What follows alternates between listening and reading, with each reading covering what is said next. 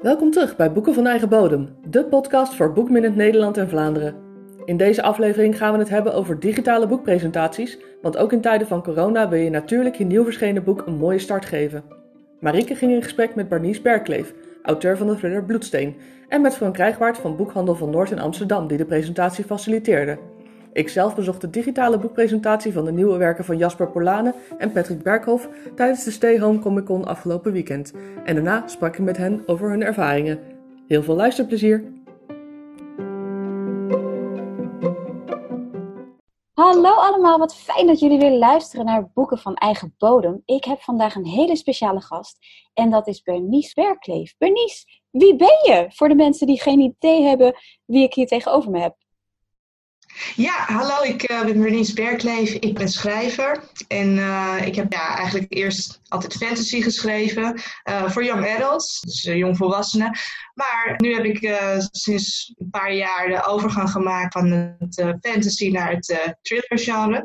En ehm, ja, binnenkort komt mijn nieuwe boek uit. Vandaar dat ik ook mee mocht doen aan deze podcast. Nou, en ik hoop ja, jullie te kunnen enthousiasmeren over wie ik ben en het schrijven en allemaal alles wat erbij komt kijken. Van welke boeken kunnen mensen jou tot nu toe kennen? Mijn uh, eerste boek was het uh, boek Flame. Dat is een young adult uh, fantasy verhaal. Over ja, eigenlijk een Griekse god en een meisje. Een mens die dan een relatie krijgen met elkaar. dat speelt zich af ja, in de in heden, dus de hedendaagse tijd. Maar wel dus met uh, invloeden van Griekse mythologie en goden en mythische wezens. Uh, uh, dus dat, ja, die combinatie vond ik heel leuk. En dat, dus dat was het, het eerste boek. Ja, daarna kwam een, is heel anders, een thriller voor volwassenen. Cody. dat is ja, echt inderdaad weer heel wat anders. Maar Um, ik uh, vond, het was eigenlijk altijd mijn wens om me ook als thriller-auteur op de markt uh, te zetten. Ik vind uh, ook als je het nieuws leest of om, om je heen kijkt op straat, dan zijn er altijd wel dingen in de actualiteit die je heel goed aansluit of waar je heel goed een, een thriller op zou kunnen baseren. En dat heb ik gedaan met Cody.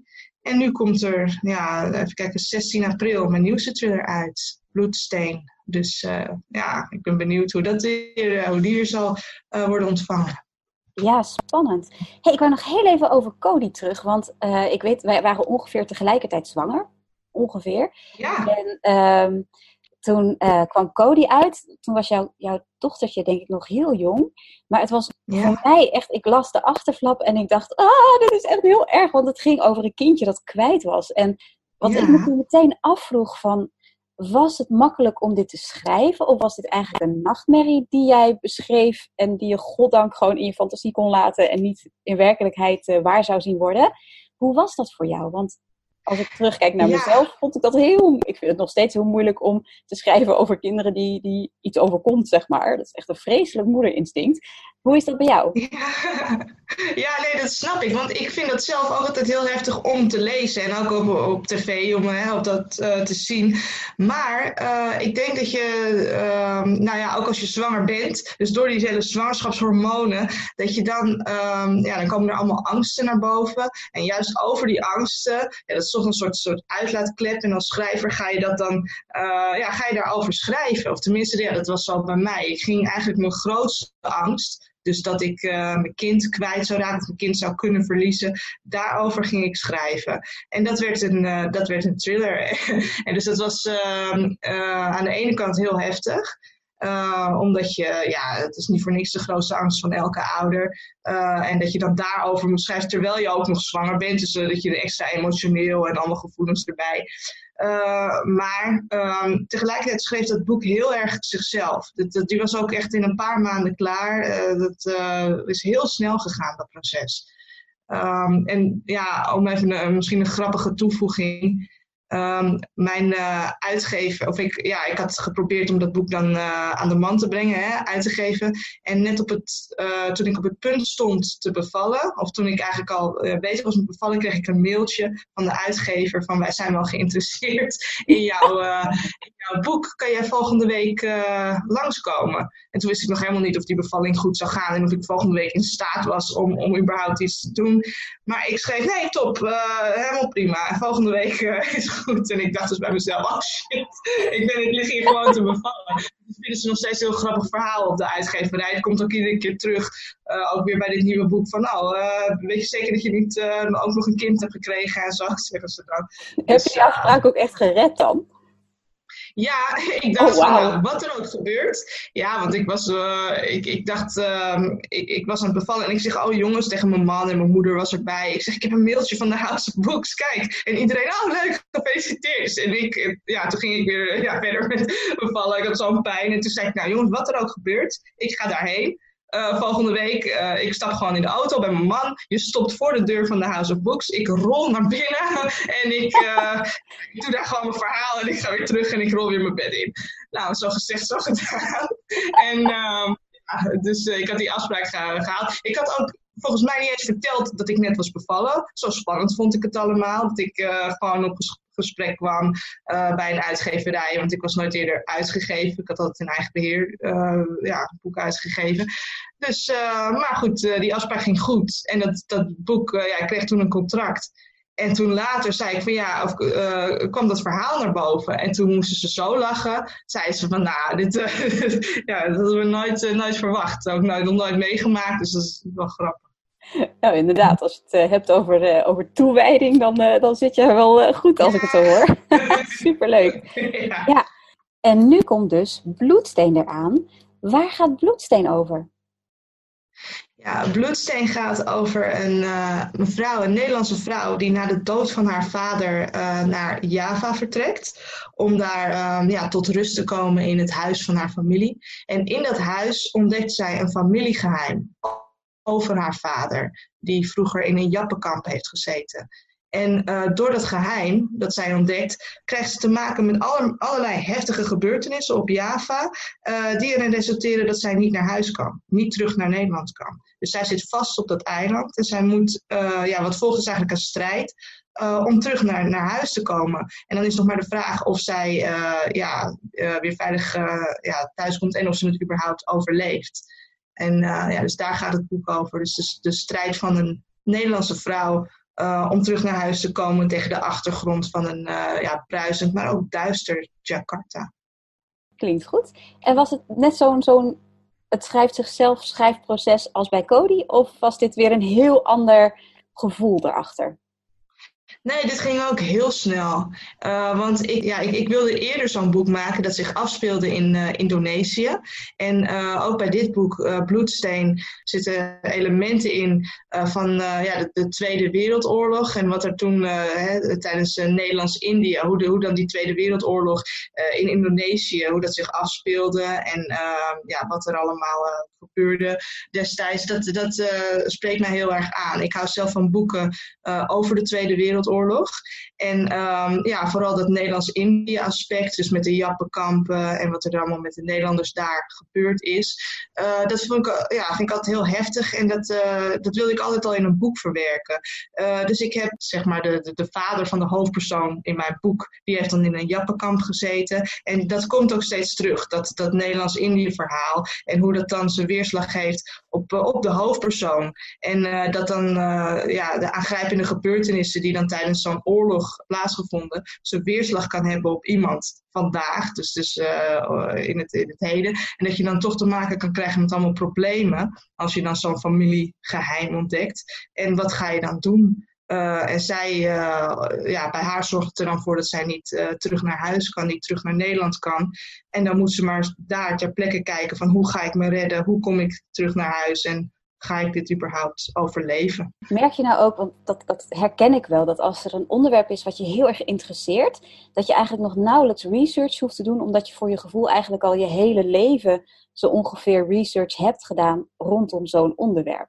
Was dat voor jou bij de Jappenkampen dan ook een beetje zo?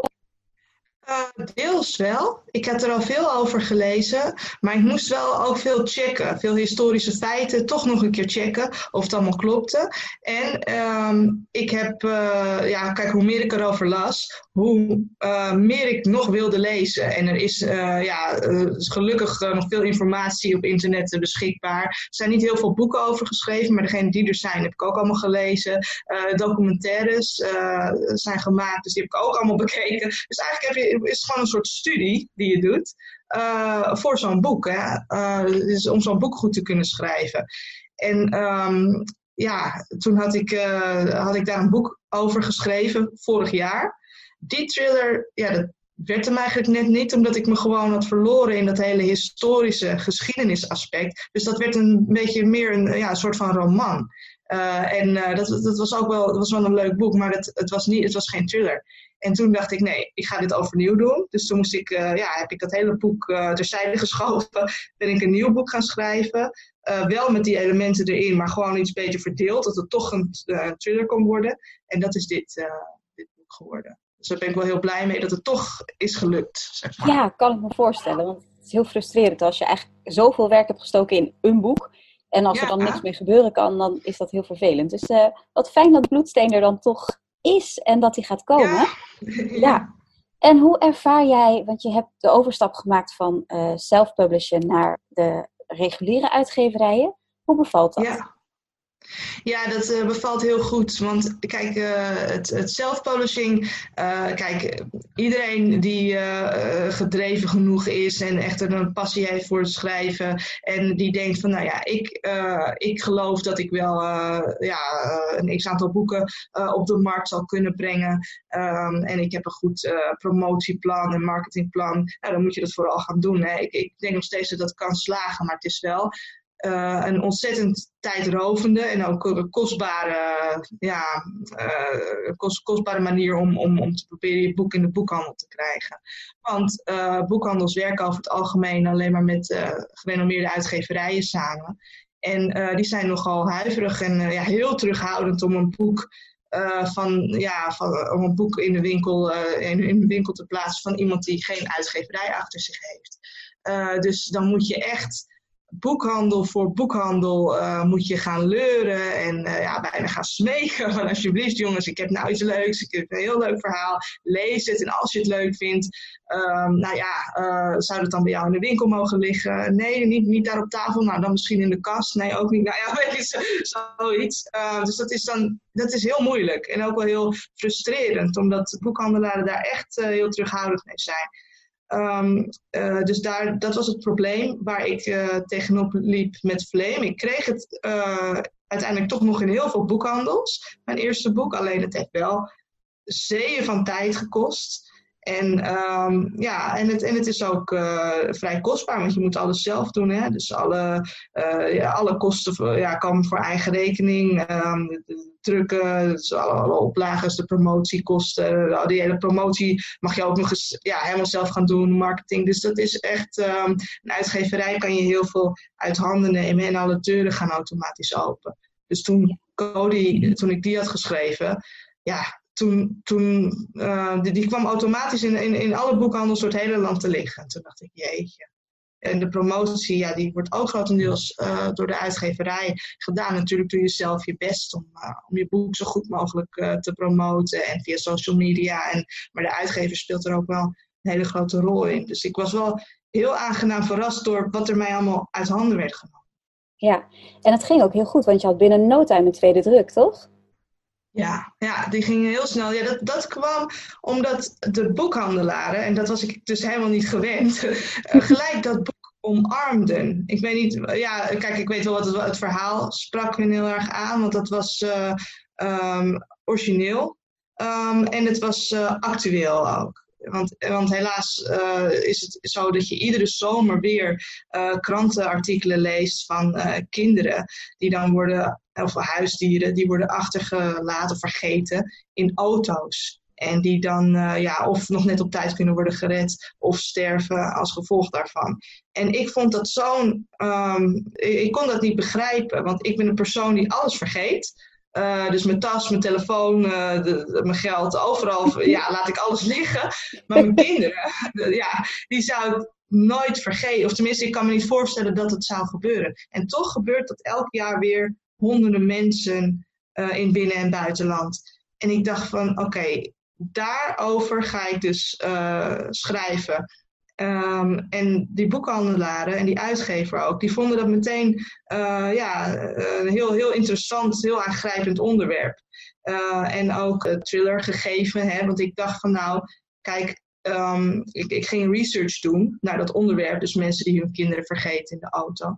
En het, nu was het zo dat ouders dan bijna nooit uh, berecht worden, dus voor de rechter uh, hoeven komen. En ik snap dat wel, want als jij je kind kwijtraakt, ja, dan is dat natuurlijk een enorme straf op zich. En ja, moet je dan ook nog vervolgd worden? Nee, ik, snap die rechters wel. Maar ik dacht aan de andere kant, als het nou geen toeval is. Als iemand nou daadwerkelijk van zijn kind af zou willen uh, en het dan ja, expres in de auto vergeet, dan ja, is er grote kans dat diegene niet eens vervolgd wordt. Dus op die manier zou je de perfecte moord kunnen plegen. En daarover ging ik een thriller schrijven. En dat was dus ook hetgeen wat die mensen zo aansprak. Dus die boekhandelaren omarmden dat boek. En in één keer was er inderdaad gewoon eh, een tweede druk, terwijl dat boek nog niet eens was uitgekomen. En dat ja, was natuurlijk super gaaf. Ik had het, ik had het nooit durven dromen. En ik, uh, ja, ik was ook echt wel uh, heel, heel verrast en ja, heel blij. Ja, super leuk joh. Ik vond het ook echt. Ik zag dat uh, op, op social media voorbij komen en ik was zo ongelooflijk blij voor je. Het was echt super tof dat dat zo goed ging. Nou, we hopen natuurlijk dat Bloedsteen ongeveer zo'nzelfde pad loopt. Of nog beter natuurlijk. Ja, vanaf 16 eh, april komt hij uit. Dan ligt hij, nou ja, we moeten even kijken in deze tijd of hij dan ook daadwerkelijk in de boekhandel ligt. Uh, wat er dan, ja, want uh, het is natuurlijk uh, nu een beetje ja, een rare tijd met, met corona. Dus ik hoop dat hij ook ja, daadwerkelijk dan in de boekhandel kan liggen. Maar hij is in ieder geval uit, dus hij zal online te bestellen zijn. Dus ik, ja, ik hoop dat het allemaal lukt, die datum. Ja, en anders dan moeten mensen gewoon eerst Cody lezen en nog even zeg ja. maar, die als, als overgangetje gebruiken, zou ik zo zeggen. Ja. Hey, ik dank je hartelijk voor het interview. Ik vond het echt superleuk om met je te praten. En uh, superleuk om uh, ook de rest van Nederland uh, kennis te laten maken met jou.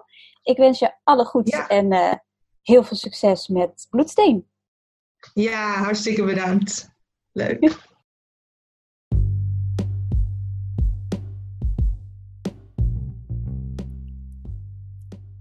We beginnen het nieuws van deze week met een overlijdensbericht. Albert Uderzo, bekend van de Asterix-strips, is op 24 maart overleden op 92-jarige leeftijd. Hij schreef de bekende strips samen met zijn Franse collega René Goscinny, die reeds in 1977 overleed. Daarna zette hij de serie in zijn eentje voort. Hij overleed in zijn huis aan de gevolgen van een hartaanval.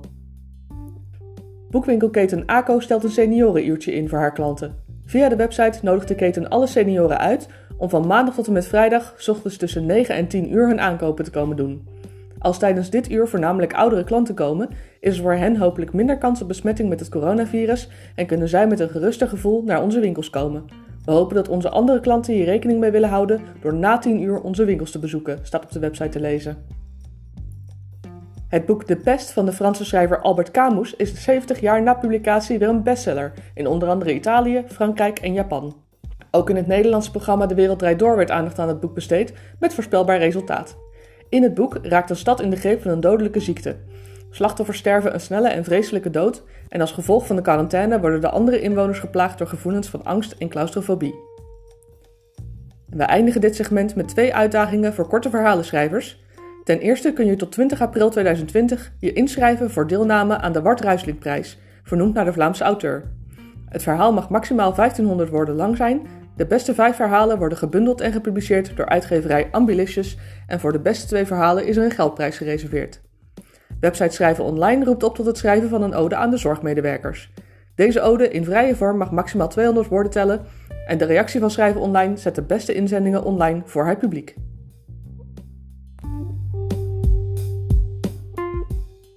Wij hebben vandaag een gast en dat is namelijk Frank Rijgvaart van Boekhandel van Noord in Amsterdam. Hij heeft de afgelopen week een heel bijzonder item in zijn winkel gehad, corona gerelateerd, want er is namelijk een online boekpresentatie geweest. Frank, superleuk dat je er bent. Fijn dat je eventjes uh, in onze podcast wil verschijnen. Want wat is het verhaal daarachter?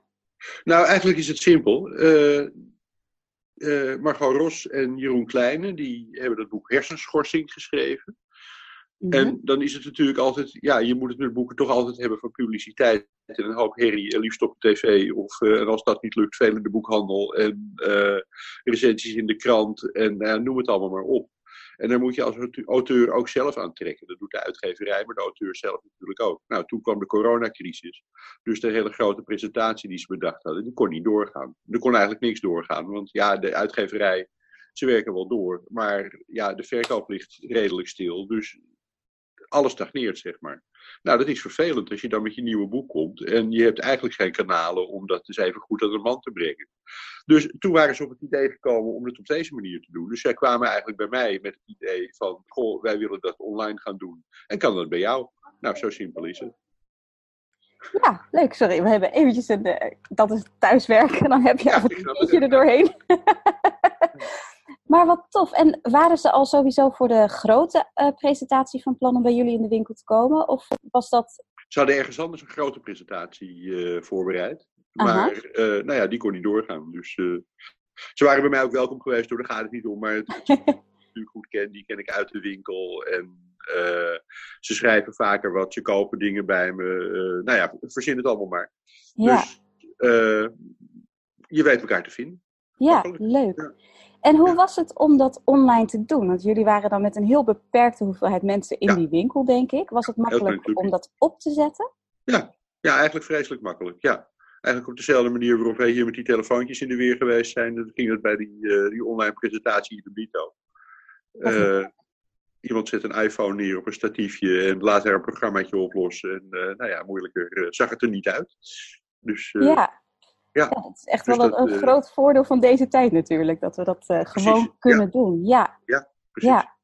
En waren ze zelf tevreden, weet je dat? Of, uh, of... Ja, volgens mij wel. Ja? Ja, nou ja, goed, wat je natuurlijk mist is de, de directe interactie met het publiek. Ik bedoel, als je daar met, met, uh, met 50 man staat en vraagt is iemand wat en iemand roept wat en uh, groot applaus en, en ja, dat soort entourage natuurlijk. Dus uh, het, is, het is inhoudelijk wat kaler en het is wat, maar goed, Margot is actrice, dus dat, die, die, die weet dat goed te presenteren. Jeroen kan dat ook.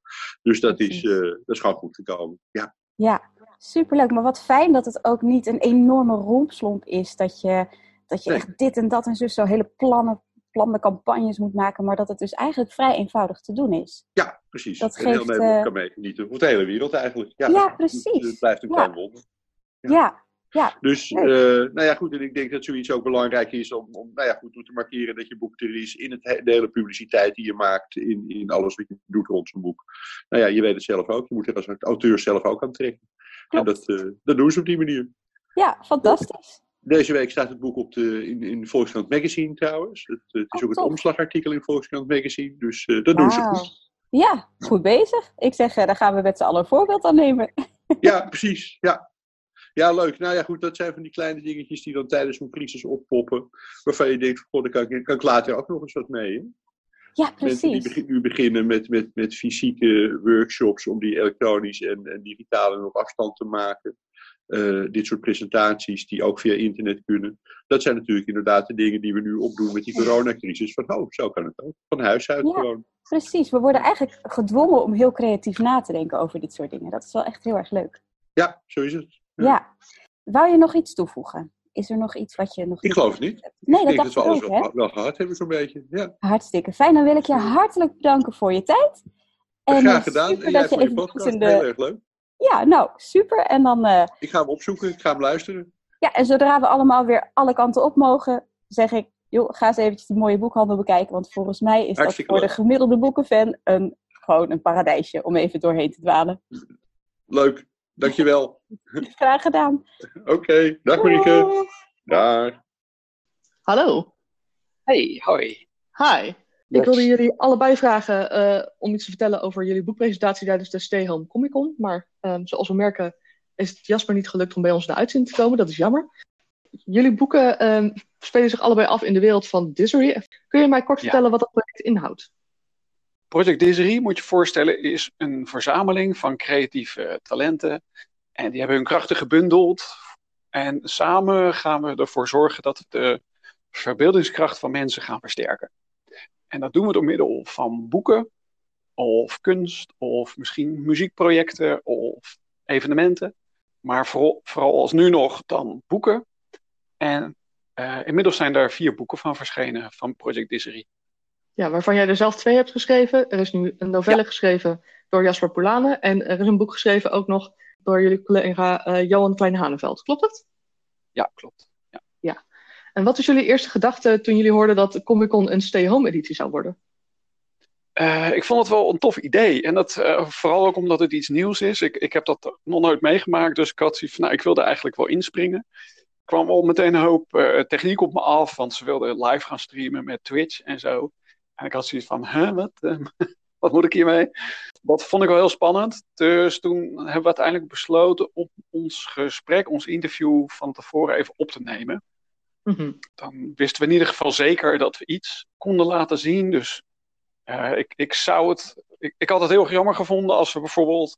Als ik helemaal mijn woonkamer had verbouwd om een beursstand daar neer te zetten. En het zou blijken dat door technologisch misstandje. dat, dat iets niet live kan, dat het dan niet door zou kunnen gaan. Mm-hmm. Dus ik had zoiets van, nou, dat weet ik in ieder geval. Ik weet in ieder geval zeker dat als ik het opneem, dat het dan goed gaat. En dat, uh, dat hadden we dus gedaan. Dus ik had het opgenomen op video. En heb je dat zelf allemaal geregeld? Of was er ook sprake van bijvoorbeeld een cameraman of een regisseur? Wij, wij, zaten, wij zaten op een hele brave afstand van de anderhalve meter, zoals het hoort. En voor de rest was er eigenlijk niemand bij. Dus dat, dat was op zich ook alweer, ja, ook alweer grappig. En we hadden eigenlijk zelf alles op uh, statiefjes neergezet. Dus de camera's. Hadden, ik had gebruik gemaakt van drie camera's. Uh, twee fototoestellen en één mobiele telefoon. En uh, achteraf bleek dat een van de of halverwege het interview stopte eerst mijn camera ermee. En toen gingen we verder en toen stopte de camera van Jasper ermee. Dus er was oh. iets dat we dachten van, oké, nou gelukkig is dit niet live. Dus we konden alsnog, uh, konden we wel weer verder. Maar ja, als dat live was geweest, dan had het beeld ook uitgevallen. Dus gelukkig hadden we het ook opgenomen. Ja, en uh, goed geëdit ook. Want ik moet zeggen dat het mij als kijker niet was opgevallen. Nee, gelukkig. Nou, dat, dat is wel heel fijn. Ik heb, ik heb zelf al een klein beetje tv-ervaring. Ik heb vroeger bij uh, lokale tv gewerkt als uh, programmamaker. Dus ik, had, ik wist een beetje wat ik, hoe ik het moest opzetten. Uh, dus ik had, ik had ook daspeldmicrofoontjes en de verlichting en zo. Dus dat, was allemaal, dat stond allemaal goed ingesteld. Mooi. maar uiteindelijk bleek een van de twee camera's ook een beeldformaat te filmen van 3200 bij 22 nog wat. En dat waren zulke gigantisch grote bestanden dat mijn computer het ook niet trok met monteren. Dus het was uiteindelijk dat ik s'nachts om half één dacht van... Oké jongens, nu is die klaar. Nu kan die online. En toen duurde het vervolgens nog twee uur om op, up te loaden op YouTube. Dus toen had ik zoiets van, nu ga ik naar bed. Ja, over technical difficulties gesproken. Maar fijn dat het dan niet live was op dat moment. Dat je het in elk geval kon voorbereiden. Nee. Nee, gelukkig. Ja, je ziet, ja, techniek. Het is, ja, Jasper kan nu ook niet uh, aanwezig zijn, omdat zijn telefoon niet kan in, inloggen op de podcast. Dus dat is ook jammer. Dus ja, ja, techniek, dat staat nog niet voor alles. Nee, zo zie je maar weer. Er worden mooie oplossingen verzonnen, maar het werkt allemaal nog niet zoals we ja. willen. Um, ja. Vond je het wel leuk om te doen, zo'n digitale boekpresentatie?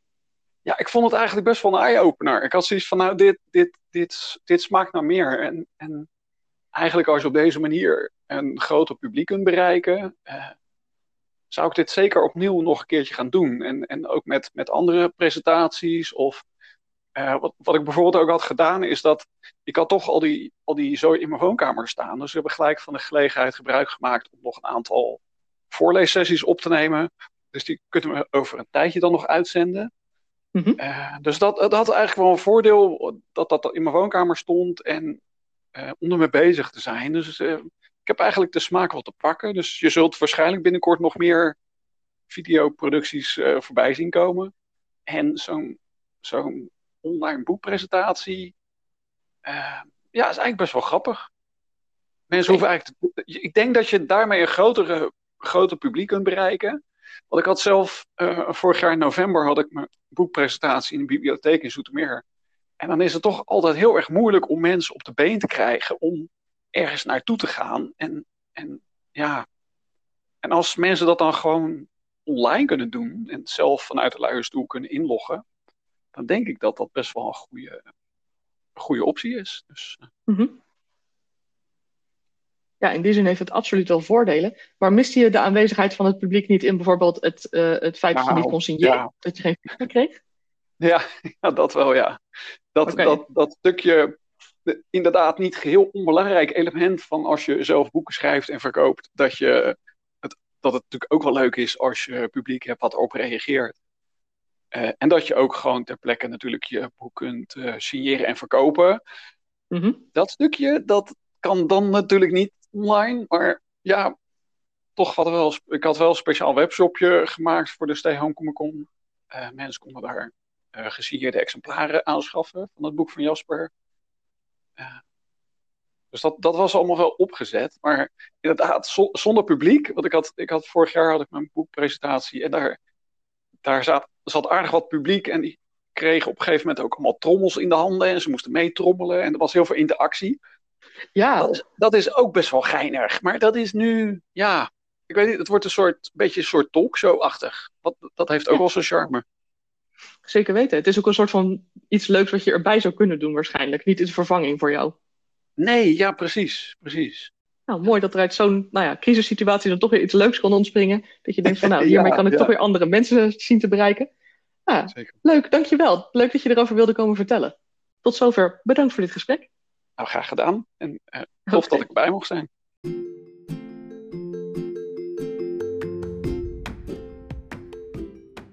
Dat was onze uitzending van deze week. Als je dit een leuke uitzending vond, geef ons dan een like op onze Facebookpagina Boeken van Eigen Bodem. Daar kun je ook ideeën voor de volgende aflevering pitchen en ons natuurlijk feedback geven over deze en volgende afleveringen. Wil je meer informatie over de boeken die voorbij zijn gekomen of links die we hebben genoemd? Kijk dan even in de show notes. En als je ons wil steunen, laat dan een reactie of rating achter daar waar je naar ons hebt geluisterd. Of ga naar www.nemisa.nl, dat is November India Mike India Sierra Alpha, en koop een boek of een e-book. Bedankt en tot de volgende week.